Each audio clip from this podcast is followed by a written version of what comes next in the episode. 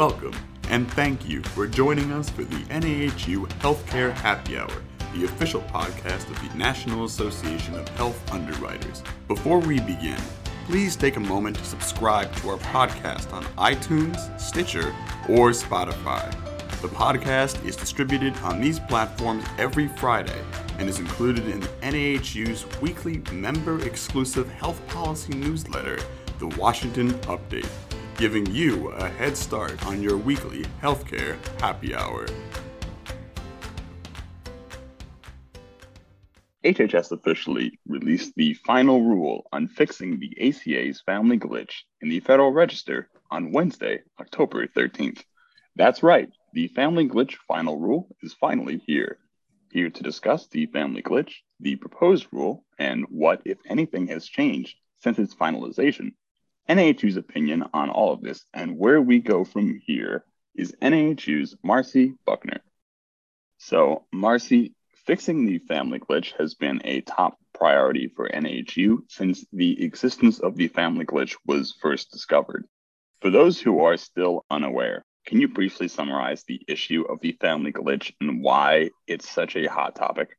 So, the family glitch came about because of specific wording in the ACA and subsequent regulations, which define what affordability is, not based on self only coverage, but based on coverage offered by an employer to the employee spouse not what offer of coverage is offered then to spouses and dependents of the employer.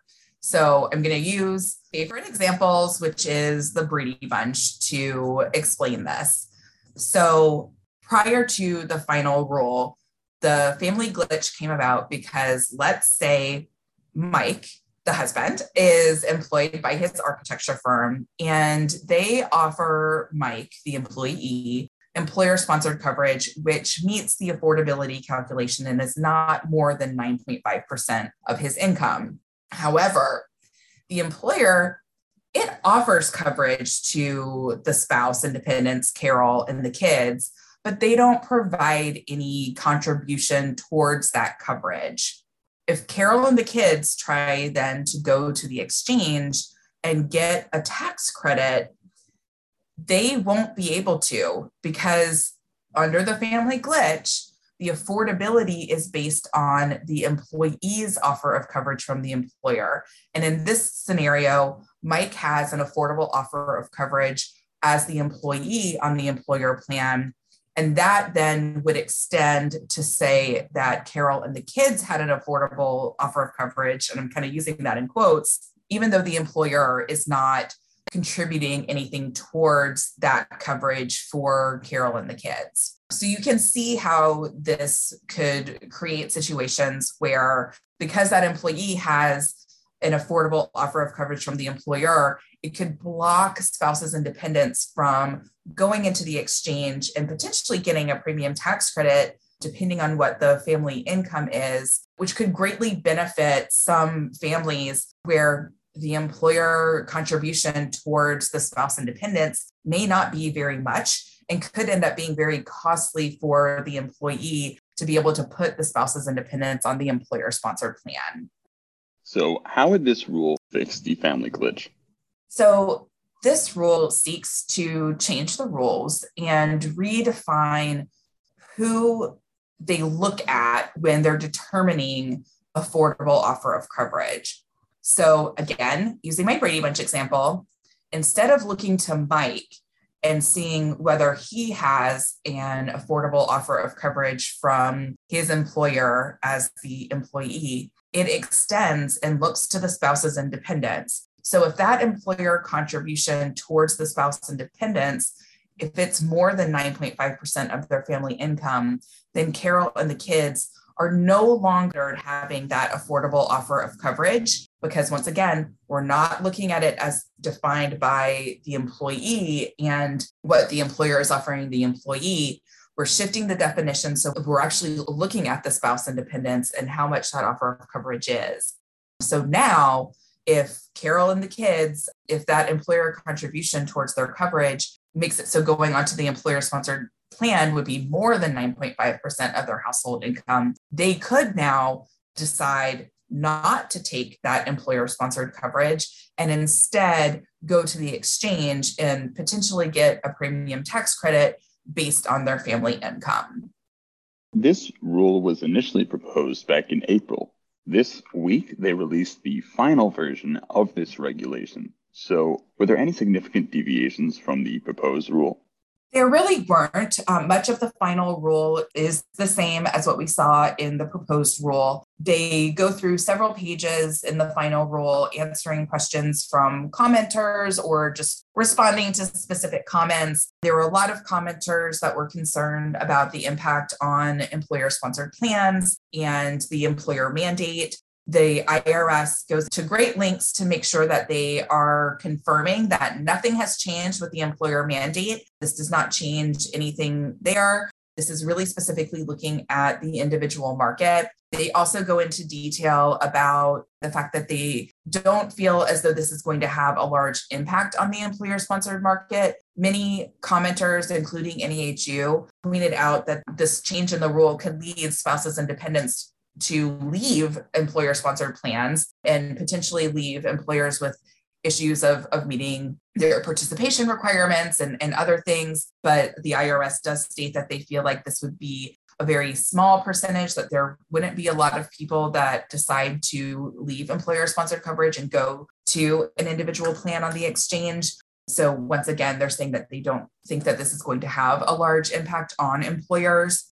One piece that is different, and this is a result of NAHU comments, we commented that we were concerned about non calendar year Section 125 or cafeteria plans and the way that they could be treated. Because if they're non calendar years, then that plan is ending potentially mid year and doesn't line up with open enrollment on the exchanges. So we were concerned about spouses and dependents that may want to leave an employer sponsored plan and go on to the exchange and get a premium tax credit and the way that this could potentially prevent them from being able to do that.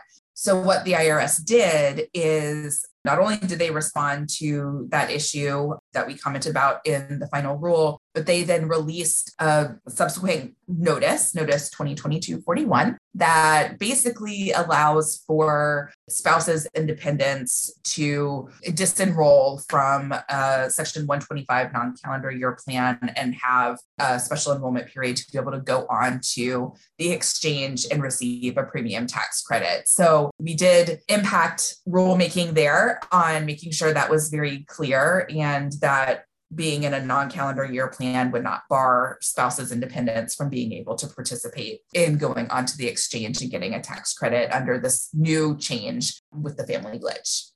Now, one of the most pressing questions that I'm sure folks listening have will this regulation be implemented in time for the upcoming open enrollment period?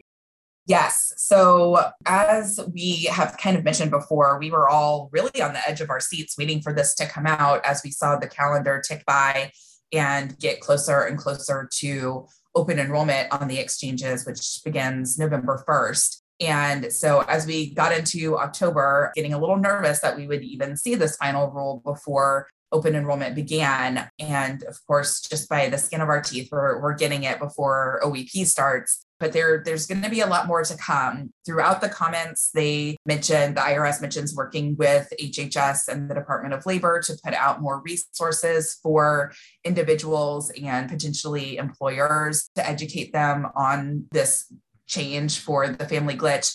Um, that's also something that we requested in our comments. So it was good to see that they responded to that and realized the need for putting some of these resources out. They also state that HHS is making changes to their enrollment forms and getting ready to have some updates on their website to provide more information and exactly how spouses and dependents should be looking at making the determination to either stay on an employer's plan or go into the exchange and potentially receive a tax credit. They do also note a lot of the different concerns that we raised amongst other commenters about what they're calling split families and if an employee that has that employer sponsored coverage stays on the employer's plan. Because again if they have an affordable offer of coverage, they can waive that coverage and go to the exchange with the rest of the family, but that employee would not be able to receive a subsidy because they do have an affordable offer of coverage from the employer. So they're looking at ways that because of that, the employee may decide to stay on the employer plan, and the rest of the family may decide to go onto the exchange and get a subsidy, so split families, and ways for HHS to have on their website to explain what that means with potential for split deductibles, split copays, and trying to meet those requirements, but to different plans. So they are putting together, like I said, more resources on that, even though we are hurtling towards open enrollment in just a couple of days and that's something we we also noted and did respond to in our comments was the fact that when you know we were in april and got this proposed rule even that seems like a tight time frame for this to to go into place before open enrollment of this year and then getting a final rule just a couple of weeks before open enrollment starts. We did note that we believe there should be a delay of one year for this to go into effect for plan year 2024 instead of plan year 2023, just given the timeline of the proposed rule and potential final rule, but then also with at the time when we commented having uncertainty as to whether the public emergency was going to end and whether we would see the unwinding of Medicaid, which is potentially going to be a huge shift in folks that are on Medicaid that went on during the pandemic. And because of the special rules, they will stay on Medicaid until the end of the public health emergency. There were projections earlier this year that the public health emergency it would end this fall. So when we commented, we were concerned that that unwinding and those folks getting off of Medicaid and potentially onto individual plans and onto the exchange could be happening at the same time as this we also commented that because of again the, remember the time frame for when we were submitting these comments there had not yet been the extension of the American Rescue Plan Act subsidies. So we were potentially also moving into an open enrollment period with that uncertainty as to whether or what level the subsidies would be offered at going into open enrollment. That, of course, those subsidies were extended in the Inflation Reduction Act through 2025, no longer a concern but definitely a concern at the time of our comments. And they, they did address that and felt that the benefits of adding more people onto exchange coverage and potentially providing an increase in covered lives outweighed any difficulties that could potentially have happened the, the timeline because of those two issues that we pointed out in our comments. So, as you mentioned, HHS considered some of our comments to the proposed rule. So, overall, how does NAHU feel about the final rule that was released this week?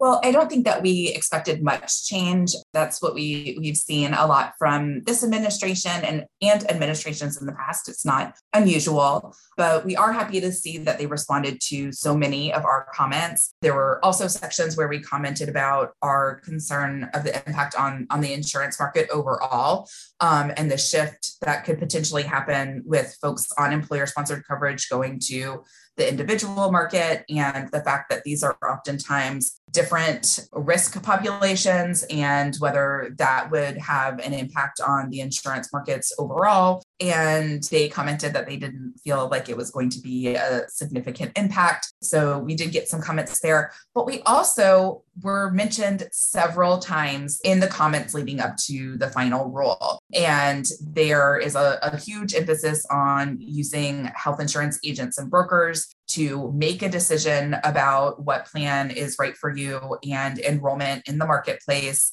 So it was really good to see the confidence level that they have in health insurance agents and brokers. They mentioned assisters and others, but oftentimes when we see these rules come out when they're specifically talking about exchange enrollment they list assisters and that's just kind of how they they word it and they don't list out that there are differences between health insurance agents and brokers and navigators and other type of in-person assisters. So it was really great for us to see health insurance agents and brokers specifically listed out and listed at the beginning of that list of folks that can assist in enrollment. The comments also highlight that over 50% of enrollments in the exchange and over the past several years have been done by health insurance agents and brokers. So, a good recognition for us and all that you all do in all of the markets.